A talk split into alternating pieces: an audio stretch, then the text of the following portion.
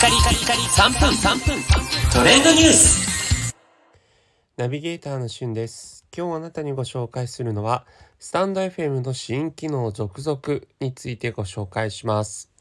えスタンド FM6 月21日のスタンド FM の公式ノートにてフォロー中画面の放送リストを連続再生できる機能が発表されました。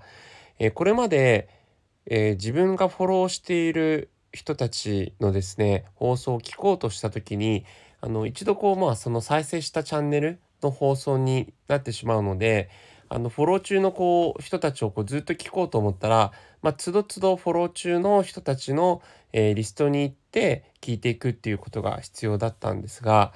えー、ユーザーさんからのご要望にお答えしてフォロー中画面から放送を再生した場合はフォロー中画面の放送リストが連続再生されるようになったんですね。これあのスタイフの歴史の中でも非常に結構大きなアップデートだなと思いましてまあこれのおかげで自分自身がフォローしてる人たちを一通りね聞くことができるのが容易になったということですねなのでまさに本当にラジオ感覚で聞けるようになったんじゃないかなと思います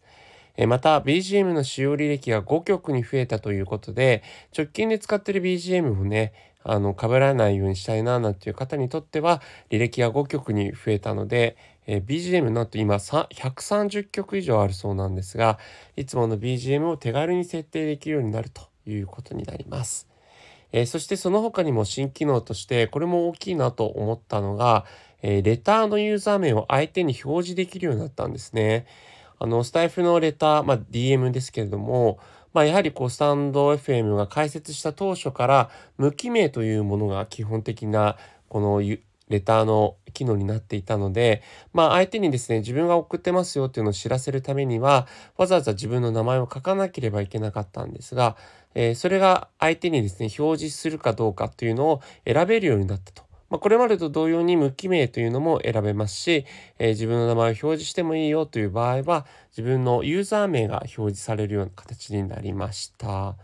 またですね、あの受信においてもこのユーザー名が表示しているレターに限定して受け取るか、もしくはログインしているアプリユーザーに限定して受け取るか、すべて受け取るかというね、そのあたりを選べるようになりましたので、あの、ちょっとこれがなんかこうね、DM でなんかこういうの受け取りたくないなっていうものにこうより抑えられるようになったかなということです。無記名でね、誹謗中傷とかがなくなるのは非常にいいことですよね。ということで、財布のパワーアップお伝えしました。それではまたお会いしましょう。Have a nice day!